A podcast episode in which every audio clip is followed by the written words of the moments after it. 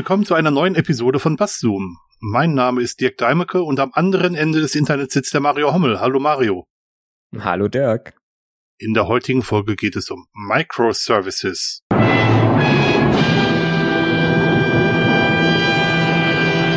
Und natürlich hat auch die Wikipedia wieder was zu Microservices zu sagen. Und zwar, Microservices sind ein Architekturmuster der Informationstechnik, bei dem komplexe Anwendungssoftware aus unabhängigen Prozessen generiert wird, die untereinander mit sprachunabhängigen Programmierschnittstellen kommunizieren.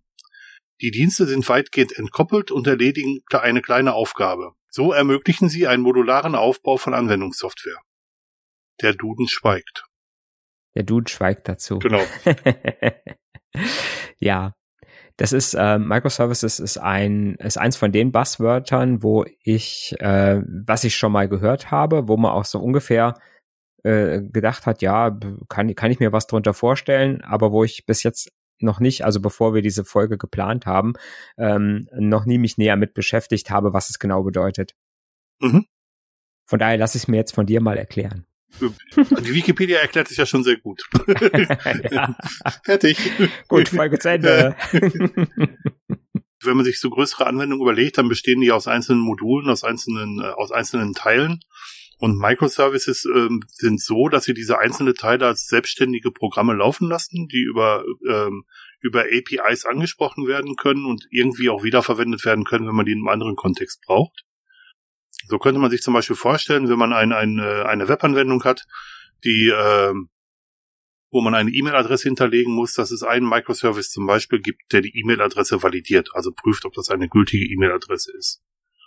Ein weiterer Microservice könnte dafür sorgen, dass, dass ein Passwort, dass ein Passwort geprüft wird, ob das bestimmten äh, Richtlinien ähm, entspricht. Bis jetzt ist es immer so, dass es in, im Code, in, in einem komplexen Code äh, zusammengefasst ist und man kann es halt in einzelne Dienste aufteilen, die einzelne Teile einer großen Anwendung einfach übernehmen. Das ist mhm. im Großen Ganzen schon alles und das ist auch beliebig kompliziert.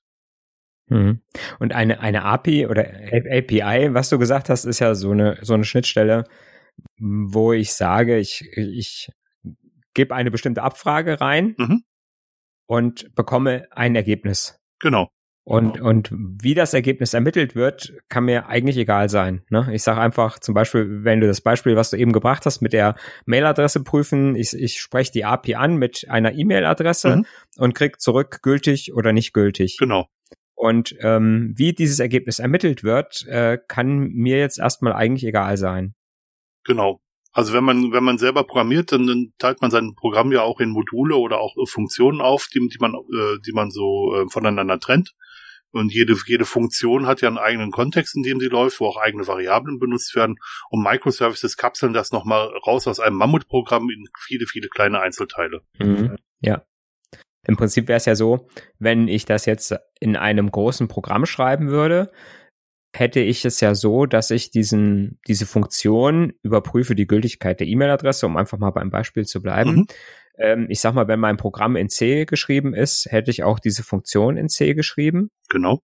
Und würde die auch entsprechend äh, mitpflegen immer. Ne? Also immer, wenn es zum Beispiel eine neue C-Version gäbe, müsste ich äh, gucken, äh, funktioniert jetzt meine Funktion noch so oder muss ich sie, muss ich sie entsprechend überarbeiten. Äh, wenn ich es in Python geschrieben hätte, wäre auch diese Funktion in Python geschrieben. Mhm ähm, und so weiter und so fort. Bei Microservices, es kann diese Funktion in jeder beliebigen Sprache geschrieben sein. Exakt, ne, genau. Weil, weil mhm. ich durch die, weil ich durch die API, durch diese Schnittstelle äh, im Prinzip nur einen Kontaktpunkt habe und ähm, äh, mir kann es eigentlich wurscht sein, in welcher Programmiersprache das geschrieben ist. Genau. Du hast natürlich den, ähm, das Problem, dass alle diese Prozesse, alle diese Dienste separat laufen und auch von außen ansprechbar sein müssen. Also wenn, wenn man mhm. das nicht gut macht, dann ist es halt so auch ein großes Sicherheitsproblem tatsächlich. Mhm. Also wenn es gerade um meinetwegen Business-Logik geht, wo man dann beispielsweise, wir sind ja beide, oder wir, du warst ja früher Banker und ich bin noch in der Bank, dass man zum Beispiel die Kreditwürdigkeit von Menschen überprüft und nach irgendwelchen Kriterien und wenn, wenn diese, ähm, die Formel, nach der das berechnet wird, nach außen dringt, ist es meistens Reputationsschaden für die Bank. Ähm, das, wie die Prozesse intern ablaufen. Also sowas möchte man natürlich nicht. Mhm. Aber in, intern kann man das natürlich sehr gut machen, dass man einfach einen Dienst hat, der von außen angesprochen werden kann und der auch von anderen Anwendungen angesprochen werden kann, um, ähm, um ein großes Ganzes zusammenzubauen. Ja. Also es muss nicht unbedingt so sein, dass die, dass ich diese Microservices von externen äh, irgendwo nutze oder einkaufe, sondern ich kann auch einfach sagen, ich habe eine, einen, große An einen großen Anwendungsfall und habe eigene Teams im Unternehmen, die sich um die einzelnen Services kümmern, aber halt speziell um diesen Service. Mhm. Mit dem Vorteil, dass ich einfach, äh, sage ich mal, eine überschaubare Zahl von Leuten habe, die genau diesen Service kennen ja. und, und ihn entwickeln und die im Prinzip nichts oder ich sag mal die, die, die Abhängigkeiten, die die haben von, von dem Rest der Anwendung sind sehr, sehr gering, weil sie einfach nur die Definition haben, eure Schnittstelle muss das und das liefern. Genau. Und da, von daher können die sehr, sehr unabhängig äh, ihren eigenen Micros, diesen einen Microservice ähm, quasi betreuen.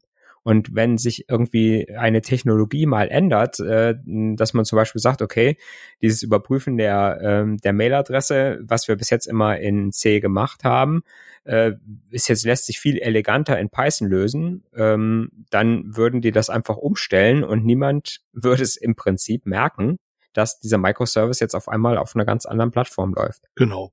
Wenn man, gerade wenn man aber in, in interne Daten damit verarbeitet, muss man natürlich auch sicherstellen, dass nur Leute, die das erlaubt, die erlaubt sind, damit kommunizieren dürfen. Also da muss man so eine Art Authentifizierung und Autorisierung durchführen. Aber, mhm. aber im Großen und Ganzen ist es genauso, wie du das sagst. Mhm. Das würde ja die API würde das ja definieren, ne? genau, wie man sich genau. daran autorisieren muss mhm. und wie sich jeder, jeder andere Teil der Anwendung äh, dran autorisieren muss, ja. Ja, genau. Und ich hätte natürlich auch die Möglichkeit zu sagen, ähm, das Problem, ähm, die, diese Validierung der E-Mail-Adresse, die hat vielleicht jemand anderes viel, viel besser implementiert als ich und auch viel, viel schneller implementiert. Bei mir dauert es 0,5 Sekunden, bei dem anderen Dienst dauert es nur 0,3 Sekunden. Dann kann ich ja einfach durch den Aufruf die, diese, diesen Dienst ähm, einfach austauschen, indem ich einfach sage, mhm. ich benutze jetzt einen anderen Dienst, der das für mich tut. Was auch praktisch ist, ist, dass ich halt auch unabhängig bin von, ähm, beziehungsweise weil ich eigene Abhängigkeiten in meinem Microservice habe. Mhm. Na, wenn ich jetzt zum Beispiel mein, mein, mein Microservice braucht eine Datenbank und ich habe jetzt äh, MySQL halt genommen, weil es für den Anwendungsfall das Beste ist, äh, oder eine MariaDB. Mhm. Ähm, und der nächste Microservice sagt, ja, bei mir ist aber äh, Postgres äh, der bessere die bessere Datenbank-Engine und mhm. der nächste sagt sogar vielleicht SQLite reicht mir mhm. äh, für die für die kleine Datenbank, die ich brauche. Äh, dann habe ich auch da die Möglichkeit für jeden Microservice eine eigene Datenbank zu nehmen oder eine eigene Datenbank-Engine zu nehmen, äh, während ich halt in einer großen Anwendung normalerweise immer an eine gebunden ist, die die ganze Anwendung benutzen muss. Ja, genau. Also man, man kann es natürlich dadurch auch beliebig kompliziert machen. Ne? Also die, ähm, wenn man sich so ein Diagramm malt, welcher, welcher, äh, welche Teile von anderen äh, Diensten, also welche Dienste ich mit meiner Anwendung aufrufe, dann kann das natürlich auch sehr komplex sein und das kann eine ganze Menge an Abhängigkeiten generieren, die ich vielleicht nicht auch nicht mehr so unter eigener Kontrolle habe. Mhm. Ja.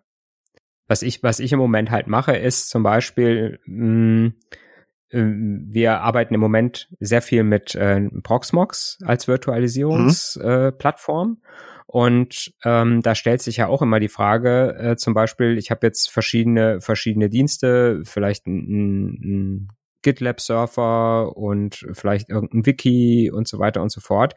Da ist ja dann die Frage, äh, mache ich eine virtuelle Maschine, auf der ganz viele Services laufen und mache vielleicht eine virtuelle Maschine, wo äh, ein Datenbanksurfer draufläuft, mhm. egal ob äh, MariaDB oder Postgres. Oder sage ich, ich mache jetzt für jeden Dienst eine Maschine, äh, wo, wo alles, wo alle Abhängigkeiten mit dabei sind. Mhm. Ne? Also ich sag mal, das, äh, äh, meinetwegen das, das D-Wiki, das Doku-Wiki, was ich benutze, was gar keine Datenbank braucht, äh, läuft auf einer Maschine. Das GitLab mit ganz vielen verschiedenen Anwendungsfällen läuft auf einer eigenen Maschine mit einer eigenen Datenbank und so weiter und so fort. Mhm. In, ein Blog läuft, äh, sage ich mal, auf einer separaten Maschine wieder mit einem eigenen, mit einer eigenen Datenbank-Anwendung. Ähm, wäre das auch, wäre das eigentlich auch Microservices? Und sage, dass das Ganze ist dann meine, ähm, ich sag mal, meine, meine Infrastruktur? Ähm, ich glaube, dass die Grenzen da fließend sind, aber also ich könnte mir das sehr gut als Microservices vorstellen, tatsächlich. Mhm. Äh, no normalerweise macht man das nicht mit virtuellen Maschinen, sondern man macht es im, im Zusammenhang mit Containern, dass also ein Container bestimmt einen bestimmten Dienst zur Verfügung stellt und dieser Dienst halt von außen aufgerufen werden kann. Also gerade, ähm, da verweise ich nochmal auf unsere Containerfolge, ähm, weil die, weil die äh, Container leichtgewichtiger sind als eine komplette Virtualisierung. Aber äh, letzten Endes hat es sowas wie, wie ähm, geteilte Infrastruktur. Also sprich, dass du ein, ein, eine, eine Datenbank hast, die von verschiedenen ähm, ja, Anwendungen genutzt werden kann. Also man, man teilt sich die Datenbank mit mehreren, ähm, wobei da nochmal die Datenhaltung eine spezielle Rolle spielt, aber eigentlich prinzipiell denkbar wäre sowas, ja. Mhm. Im Prinzip ist mir, ich finde das halt, das Charmante ist halt tatsächlich, dass ich dann von den virtuellen Maschinen beliebige Snapshots machen kann mhm. äh, für die Datensicherung und die auch untereinander unabhängig sind. Ne? Ich kann dann im Prinzip sagen, wenn mir jetzt irgendeine Maschine kaputt geht mit ihrer Datenbank, mhm. dann stelle ich im Prinzip die komplette Maschine wieder her. Äh, wenn ich jetzt, ähm, wenn ich jetzt irgendwo mit mit der Datenbank, wenn ich jetzt auf eine Datenbank mit ganz vielen äh, Anwendungen zugreife, muss ich immer die Abhängigkeiten da beachten und kann ich einfach sagen, gut, ich nehme jetzt einfach die Datenbank von von heute Morgen, mhm. ähm, von der letzten Sicherung oder vom letzten Snapshot, weil ich dann für von für alle Anwendungen quasi die ähm, äh, äh, ne, die Daten quasi wieder zurücksetze.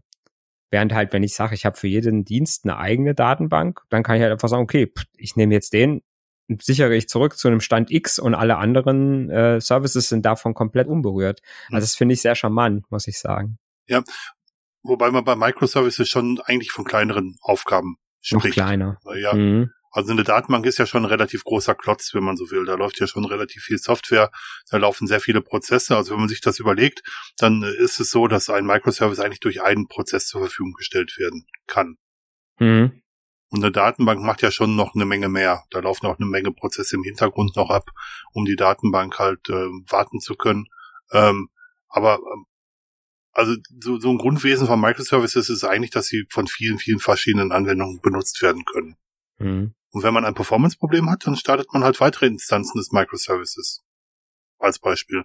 Also wenn man merkt, dass jetzt äh, zeitgleich 500 oder 1000 oder 10.000 Leute gleichzeitig ihre E-Mail-Adressen validieren sollen, dann startet man halt 30, 40, 50 von diesen Kleinst-Services, die mhm. auch nicht sehr viel Platz benötigen, sondern ähm, die dann auch einfach einfach gestartet werden können und bei Bedarf auch wieder runtergefahren werden, wenn die Last mhm. wieder vorbei ist. Ja. Das ist auch was, was ich gut halt auch im, in der Cloud äh, darstellen kann, ne? Weil ich einfach sagen kann, ich kann diese Cloud äh, quasi oder ich benutze die Ressource genauso oft, wie ich sie brauche. Und äh, zu Stoßzeiten starte ich, wie du es eben gesagt hast, mehr Instanzen von diesem Microservice mhm. ähm, und muss aber nicht die äh, muss muss nicht die Ressourcen für so eine riesige Anwendung je, jeweils erhöhen. Ne? Das wäre wahrscheinlich ungleich äh, aufwendiger. Ja, auch wenn man mal in, in Speicherbedarf rechnet, also so eine Daten, laufende Datenbank braucht ja schon auch Hauptspeicher und äh, Festplattenspeicher. Genau. Und ich könnte mir auch vorstellen, dass die Geschwindigkeit äh, schneller ist, also dass das schneller skaliert, ähm, weil ich äh, dann halt sagen kann, okay, so ein Microservice äh, zu multiplizieren in einer äh, als Dienst ist einfacher als eine riesige, so eine riesige monolithische Anwendung äh, so. auf plötzlich drei oder vier oder fünf Instanzen davon zu machen. Ne? Schon allein das ist wahrscheinlich das Datenkopieren würde wahrscheinlich schon mehr Zeit in Anspruch nehmen. Ja, vor allem, wenn die Instanzen voneinander unabhängig sind und untereinander synchronisiert werden müssten. Ja, das ist auf jeden Fall. Ähm, die Cloud-Provider tragen dem Rechnung, indem sie sogenannte Funktionen anbieten. Bei Azure, da weiß ich das zufällig, weil ich damit zu tun hatte, sind das Azure Functions, die im Endeffekt nichts anderes sind als Kleinstdienste, die bestimmte Aufgaben erfüllen. Also auch Cloud-Provider bieten Microservices an. Mhm. Ähm, wenn man sich überlegt, ähm, du hast gerade gesagt, dass es natürlich toll ist, wenn man sich überlegen kann, wie, wie schnell die Dienste starten und das, weil sie so schnell starten, kann man auch mehrere Instanzen davon hochfahren. Wenn man sich überlegt, dass eine der größten Business-Programmiersprachen, die es so gibt und die am weitesten im Business verbreitet Java ist und so ein Java doch relativ lange braucht zum Starten, dann kann man sich vorstellen, dass da äh, im Moment auch sehr viele Optimierungen unterwegs sind gibt ein mhm. neues, ein neues Java, was auch von, von Red Hat mitentwickelt wird, das nennt sich Quarkus, Quarkus, ähm, was äh, sehr, sehr hoch optimierten Java-Code äh, generiert und der wesentlich schneller startet. Also man möchte ja genau nicht, dass einem ein, ein Microservice Minuten braucht, bis er hochfährt, sondern man möchte, dass er sofort da ist quasi und auch sofort wieder weg ist, wenn man ihn nicht mehr braucht. Mhm. Äh, ich wollte noch ein zweites Beispiel bringen, was man sich Mhm, gut ja. Mhm. was man sich sehr gut vorstellen könnte. Also wir haben, ähm, es gibt monolithische Anwendungen, die wandeln Datenströme ineinander um. Also die machen zum Beispiel aus, nur als Beispiel, aus CSV-Dateien machen sie Tabellenkalkulationsdateien, aus, ähm, aus äh, Dokumenten in einem Dokumenttyp machen sie Dokumenten eines anderen Dokum Dokumente eines anderen Dokumenttyps. Und da kann man sich ja auch überlegen, dass man sowohl ein, ein, ähm, einen Microservice schreibt, der ein bestimmtes Datenformat entgegennimmt, und ein, ein Microservice schreibt, der das in, äh, das, der das äh, in ein ähm, äh, in ein gemeinsames Format konvertiert und einen weiteren Microservice, der aus dem gemeinsamen Format ein neues Format generiert. Mhm. So hätte man eigentlich äh, eine Sache, die sonst monolithisch in einer Anwendung läuft, also konvertiere mir, weiß ich nicht, ähm, eine CSV-Datei in eine LibreOffice Calc-Datei könnte Mhm. man durch diesen Zwischenschritt einfach mit, mit drei Microservices abbilden und sagen, ich mache daraus, ähm, ich mache daraus jetzt einen Konverter und den kann ich auch beliebig skalieren und beliebig äh, ähm, performant machen, so dass, dass da sehr viele Leute dran teilhaben können und viele Leute das auch nutzen können. Also nicht nur einer, also ich, ich sag mal, dass ich das halt auch öffentlich äh, machen kann, so ein Microservice dann, ne? Hm, ja. Dass er von mehreren Kunden genutzt werden kann. Genau, und wenn man jetzt sagt, man hat sich auf ein gemeinsames Format geeinigt, was alle möglichen ähm, Formatierungen und auch ähm, äh, Inhalte äh, äh, benu- benutzen kann, dann kann man ja auch relativ leicht neue, neue Formate hinzufügen, indem man einfach neue Microservices generiert, die bestimmte andere Formate, nehmen wir Excel als Beispiel, entgegennehmen und, und dann in ein gemeinsames Format äh, wieder wandeln und dann in ein neues Ausgabeformat wandeln. Solche Sachen gibt es tatsächlich auch schon. Ja, tatsächlich glaube ich, dass viele große, oder was heißt ich glaube es, äh, ähm, ich weiß es, dass halt viele große Dienste, gerade Internetdienste, halt auch viele Microsoft äh, Dienste, äh, Microsoft, Microsoft-Dienste, Microservices nutzen, Mhm. äh, na, wie jetzt äh, Google oder Twitter oder, ne, also Mhm. ich sag mal, die, ich sag mal, die könnten wahrscheinlich gar nicht anders funktionieren. Ja, genau. Die, die, die können gar nicht anders funktionieren, weil die halt sehr viele von diesen Kleinstservices brauchen, um ihre Anwendung bereitstellen zu können. In der Mhm. Breite bereitstellen zu können. Ja, ja. Ähm, vor allem, das muss man sich ja auch überlegen, wenn man ein monolithisches Programm hat, wo sehr, das sehr viele Funktionen erfüllt, dann steppt man einen großen Haufen Code und einen großen Haufen Speicher mit sich rum, der vielleicht nie benötigt wird oder ganz selten nur benötigt wird.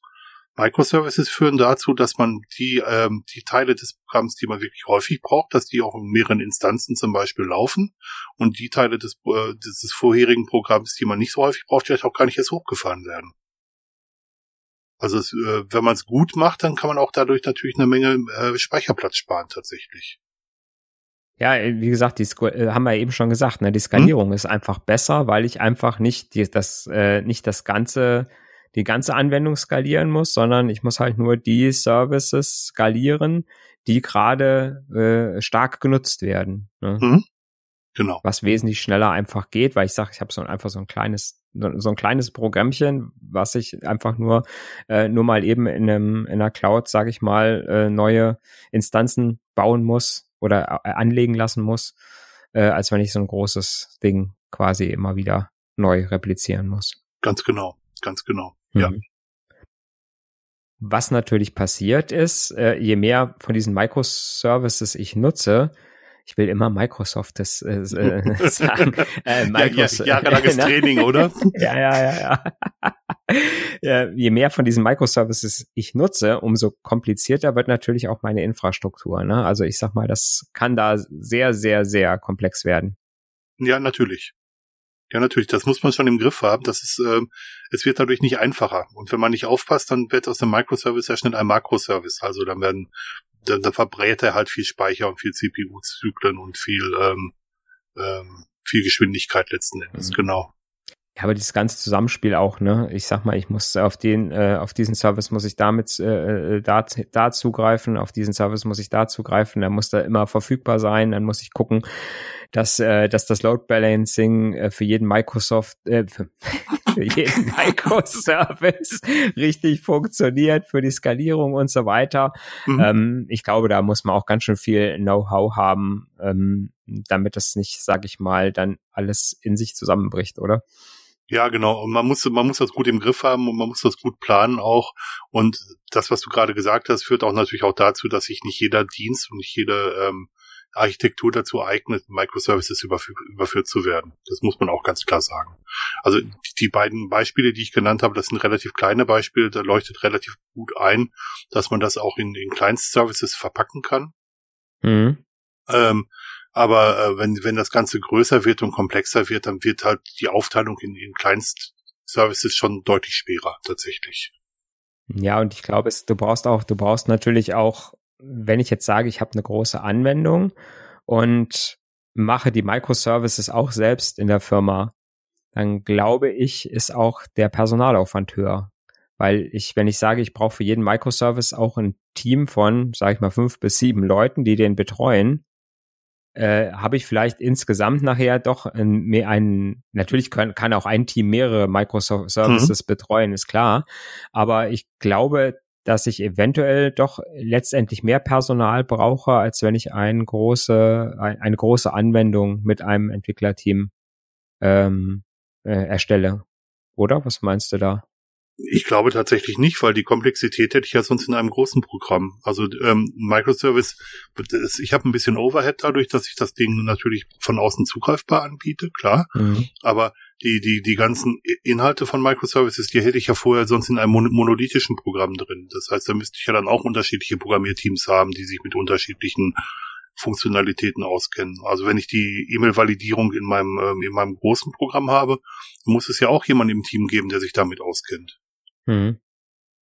Ich hätte jetzt gedacht, ich hätte jetzt gedacht, dass einfach durch die äh, durch die Anzahl der der Services ähm, und jedes jeder Service fünf bis sieben Programmierer ähm, äh, in so einem Team, hm, dass es sich dann doch nachher vielleicht äh, zu mehr Leuten addiert als als wenn jetzt so ein monolithisches Teil programmiert wird. Also ich habe keine verlässlichen Zahlen dazu, aber ich glaube mhm. tatsächlich, ich glaube tatsächlich, dass es nicht so ist, weil ähm, die Leute hätte ich ja vorher auch gebraucht. Wenn man sich heutige Programme anguckt, dann ist es ja gerade im Linux-Bereich oder im Unix-Bereich auch häufig so, dass die äh, verschiedene Bibliotheken von unterschiedlichen ähm, Programmierern verwenden. Zum Beispiel macht niemand in, in seiner Webanwendung mehr die SSL-Verschlüsselung, das ist halt äh, die Transportverschlüsselung, selber, sondern er benutzt die Bibliothek von OpenSSL, um Transportverschlüsselung zu machen. Und da gibt's ja auch nicht mehrere Programmierer, die das dann zusätzlich noch machen, sondern die Bibliothek ist da und wird einfach benutzt. Mhm. Aber das, da, da, ist, da ist die Frage, ne? ist da, ist dann, oder wo ist die Abgrenzung jetzt zu einem Microservice, wenn ich jetzt eine Bibliothek benutze? Die Abgrenzung ist, dass der Microservice ein laufendes Programm ist, was meinetwegen per HTTP aufgerufen werden kann und da gibt es Infrastruktur, die das hochverfügbar zur Verfügung stellt. Und eine Bibliothek ist eine, eine Datei auf der Festplatte, die einfach zur Laufzeit eines Programms geladen wird und dann benutzt wird. Das eine ist so, dass es wirklich auch lokal auf dem System bleibt und das andere ist, dass es per HTTP auch in die Welt äh, benutzt werden kann. Mhm. Also im Prinzip, ich sag mal, man kann es vielleicht so beschreiben oder ich sag mal so abgrenzen, dass man sagt, äh, der Microservice muss quasi selbst lauffähig sein. Mhm. Genau. Ohne dass er, äh, ne, ohne dass er in irgendeinen Programmcode eingebunden wird, muss der quasi von alleine laufen. Äh, das heißt, ich habe eine Eingabe, ähm, die kommt rein und ähm, ich gebe eine, eine Ausgabe raus. Mhm. Wobei das natürlich schon irgendwo auch wieder, also die Funktion ist die gleiche, äh, oder das, äh, ja, ich sag mal, die, es funktioniert so wie eine Funktion in einer Programmiersprache. Da habe genau. ich das ja ähnlich, ne? Da habe ich hm, eine genau. Funktionsbibliothek, äh, das ist ja im Prinzip ist ja so eine Library genau das, äh, wo ich sage, ich rufe die Funktion auf mit einem bestimmten Parameter und mhm. krieg irgendein Ergebnis zurück. Exakt. Mit dem mhm. Unterschied, dass die Funktion halt irgendwo zu, mit in den Speicher geladen werden muss und zum Programm irgendwo dazugehört, während äh, so ein Microservice irgendwo unabhängig läuft. Genau, ein Microservice gar keinen Status hat tatsächlich. Der wartet einfach auf eine Anfrage und erzeugt aus der Anfrage irgendein Resultat. Tatsächlich. Mhm. Deswegen ja. kann man ihn auch einfach runterfahren und hochfahren, weil der, der Microservice selber speichert nichts. Ja. Ist im Prinzip so eine, so eine Blackbox. Ja, genau. So einfach so ein Kasten. Du wirfst was rein in den Kasten, bekommst was raus aus dem Kasten. Mhm. Genau. Ähm, vielleicht interessant zu wissen ist, dass viele große äh, Softwarehersteller und die größten äh, Softwareunternehmen der Welt tatsächlich Microservices einsetzen. Und eine Sache, wo man es vielleicht nicht vermuten würde, ist, dass die Streaming-Dienste das auch tun. dass sie mhm. zum Teil für das Ausspielen ihrer, ihrer Inhalte mehrere Microservices starten, um die, ähm, den, den, den Inhalt zum, zum Kunden, zum Konsumenten zuzubringen. Und wenn einer dieser Services ausfällt, würde ein anderer Service trotzdem weiterlaufen und die Daten übertragen. Dadurch, dadurch schaffen die eine relativ hohe Ausfallsicherheit tatsächlich. Aha. Weißt du, weißt du, wie man, oder ich sag mal, was man da, oder wie man so, ich sag mal, ich, ich stelle mir jetzt vor, so ein, eine Ausgabe von einem Video kann ich ja nicht viel Microservicen dran. ja, aber ich kann zum Beispiel sagen, dass, dass, dass zwei Dienste gleichzeitig auf die ähm, auf die ähm, auf die Daten eines äh, eines Videos beispielsweise zugreifen und dass beide äh, von vom vom Client angesprochen werden. Ich befinde mich gerade an Position drei Minuten 45 Sekunden in dem Video und ich würde jetzt gerne die nächsten fünf Minuten von von dir bekommen. Mhm.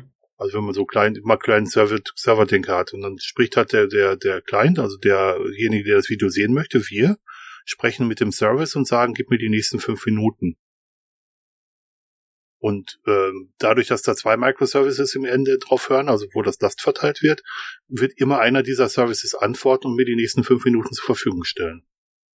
So, aha. also quasi, dass man, dass man sagt, es ist gar nicht so, dass jetzt quasi ein ein Surfer auf eine, ich sag jetzt mal, auf eine Datei mit dem Video zugreift und mhm. mir quasi das ausspielt, sondern wie du es jetzt gerade eben erklärt hast, äh, äh, jede, äh, ich sag mal, ich krieg immer die nächsten fünf Minuten mhm. und äh, die, die ersten fünf Minuten kriege ich vom Microservice 1 und die mhm. zweiten vom Microservice 2.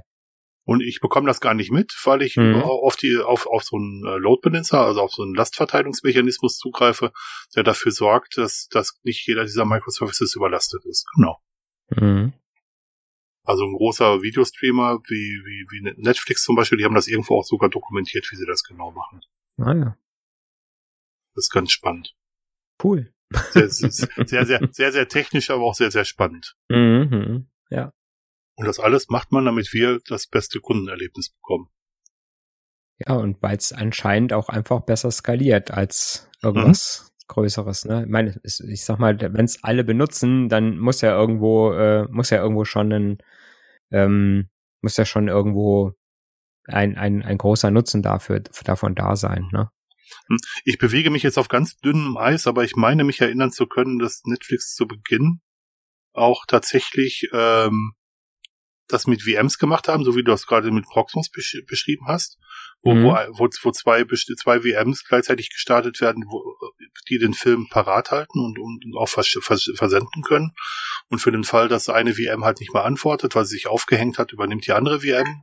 Die, ähm, die ursprüngliche VM wird einfach runtergefahren, wenn sie nicht mehr antwortet und wird durch eine andere ersetzt. Aber der, äh, der Nutzer am Ende bekommt halt kontinuierlich seinen Datenstrom geliefert und kann weitergucken, tatsächlich.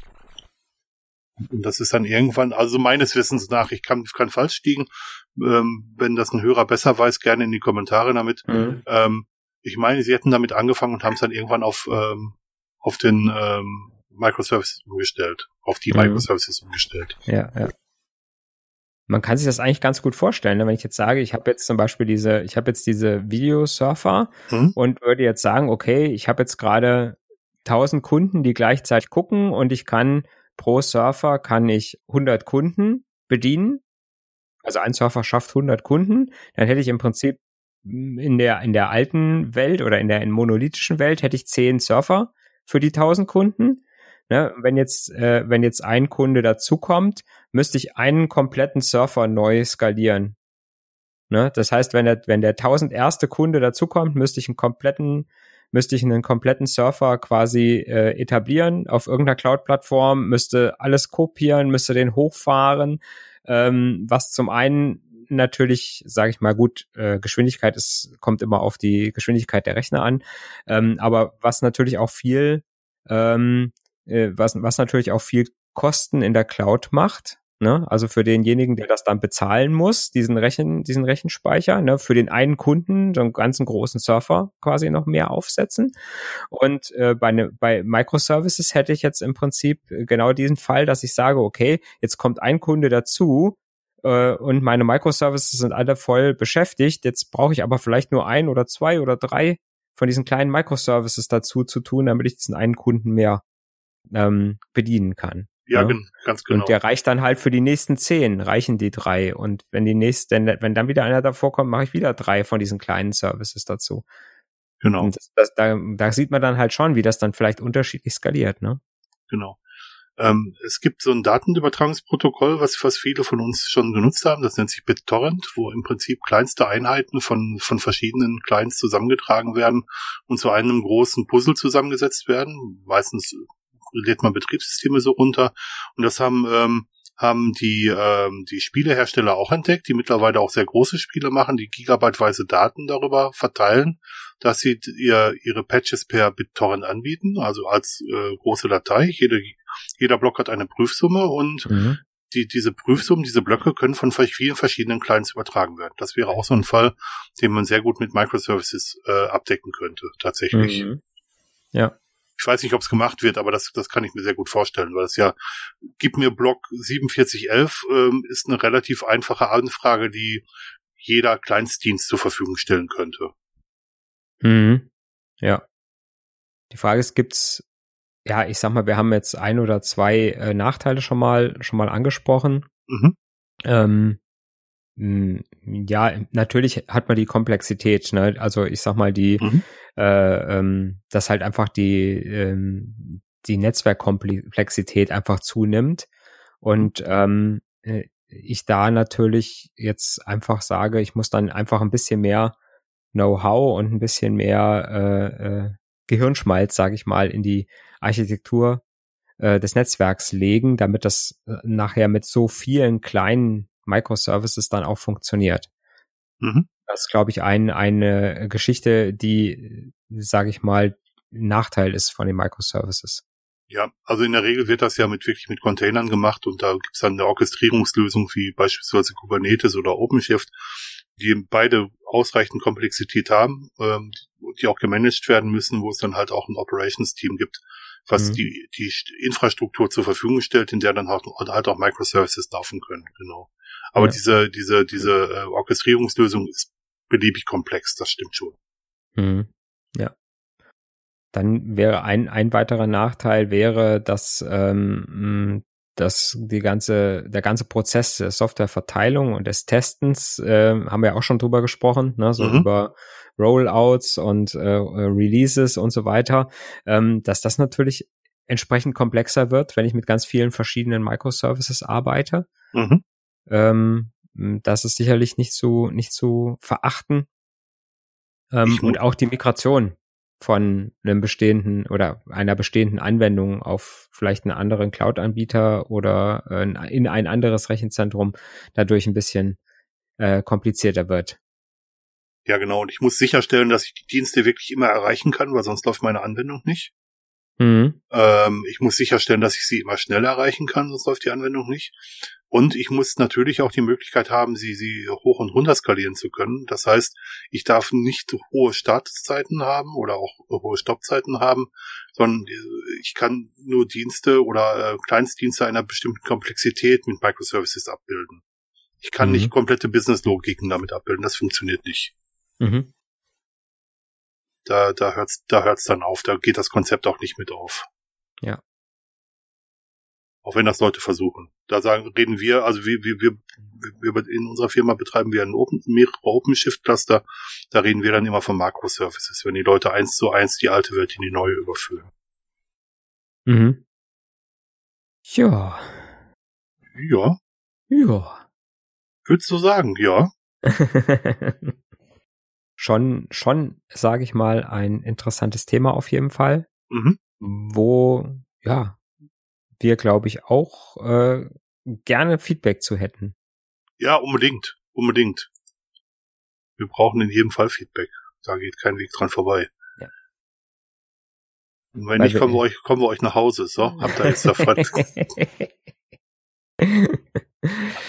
ja, eigentlich wollte ich damit einleiten, dass ich eigentlich alles gesagt habe, was ich sagen wollte. Ja, du wolltest das magische Wort nicht sagen, ne? Genau, ich wollte heute mal nicht gut sagen. Zu spät. Nein, ich glaube, wir haben das relativ gut zusammengefasst. Ähm, es ist ein Hype-Thema, vor allem, weil viele Leute denken, sie könnten einfach ihr das, was sie bisher gemacht haben, auch mit Microservices machen und dann sehr häufig auch daran scheitern, das zu tun. Das ist, das ist ja so, das ist ja schon so ein Schicksal von so Buzzwords, ne? Absolut, absolut. Dass das auch mhm. sehr oft im Management irgendwo ankommt und äh, mhm. äh, die lesen dann irgendwo, ja, Microservices machen alles einfacher und billiger und äh, ihr braucht nicht mehr so hochspezialisierte Entwickler. Mhm. Äh, na, ihr könnt die, äh, die etwas billigeren Entwickler nehmen, die, die, ja, genau. die nur so einen kleinen Microservice betreuen können. Das kann jeder, ähm, ne? Äh, das sind ja immer so die Gedanken, die dann so im Management äh, kommen und dann ja, äh, oder man hat irgendwo dann das Bedürfnis oder man denkt, man müsste alles mit Microservices machen. Das ist mhm. so, so ähnlich, als wenn ich sage, ich muss alles mit einer Blockchain lösen. Mhm. Ähm, ne, da hat man, glaube ich, auch schon, äh, haben wir auch schon mal drüber gesprochen, ne, wenn ich, äh, wenn ich halt einen Hammer habe, dann äh, ist irgendwie alles ein Nagel. genau, genau. Also die, die Gefahr, die, die Gefahr, die ich sehe, dass, dass viele Technologie, die im Moment in großen Unternehmen ähm, äh, äh, benutzt wird, wie beispielsweise Google oder Facebook oder Amazon, dass die gebaut wird, um auf Hunderten und Tausenden von Servern zu laufen. Und viele Geschäftsführer von, von normalen, in Anführungsstrichen, Unternehmen überlegen sich gar nicht, dass sie gar nicht so viel Struktur haben, um das ab, entsprechend abbilden zu können. Genau, und dass dann die, die Komplexität so hoch ist, dass ich, äh, dass ich auch als kleineres Unternehmen keinen Vorteil mehr davon habe. Exakt, exakt. Wenn ich ein einzelnes, einzelnes Programm habe, was, was, ähm, was, was ich laufen lasse und wo dann immer nur zwei Leute mitarbeiten, dann kann man natürlich das in Microservices überführen, aber es macht einfach keinen Sinn. Oder es ergibt macht einfach keinen Sinn. Ähm, aber weil es halt das schöne Modewort ist, macht man es dann vielleicht trotzdem. Mhm. Ja. Dann sag's ich jetzt. Gut. Fein. ja. Wie immer, wenn ihr irgendwas zu sagen habt äh, zu unserer Folge, wenn wir irgendwo Mist erzählt haben, wenn wir irgendwas nicht äh, genug erklärt haben oder falsch erklärt haben oder wenn ihr noch Fragen habt, die wir vielleicht noch mal nachrecherchieren sollen, mhm. wie auch immer, ähm, ihr könnt uns erreichen, schreibt uns Kommentare im Blog direkt oder in unseren Chat-Kanälen mhm. auf äh, Telegram und Matrix. Ihr könnt uns erreichen in verschiedenen sozialen Medien, Twitter, Mastodon. Alles zu finden auf unserer Homepage basszoom.de mit 3Z. Genau, man kann uns auch sogar Mails schicken, wenn man möchte. Auch das geht noch. Nur Faxe haben wir nicht. Genau, Fax haben wir abgeschaltet. Genau, gibt nicht mehr. genau. Ja, dann danke für die Aufmerksamkeit und bis zum nächsten Mal. Genau, bis in 14 Tagen. Tschüss. Tschüss.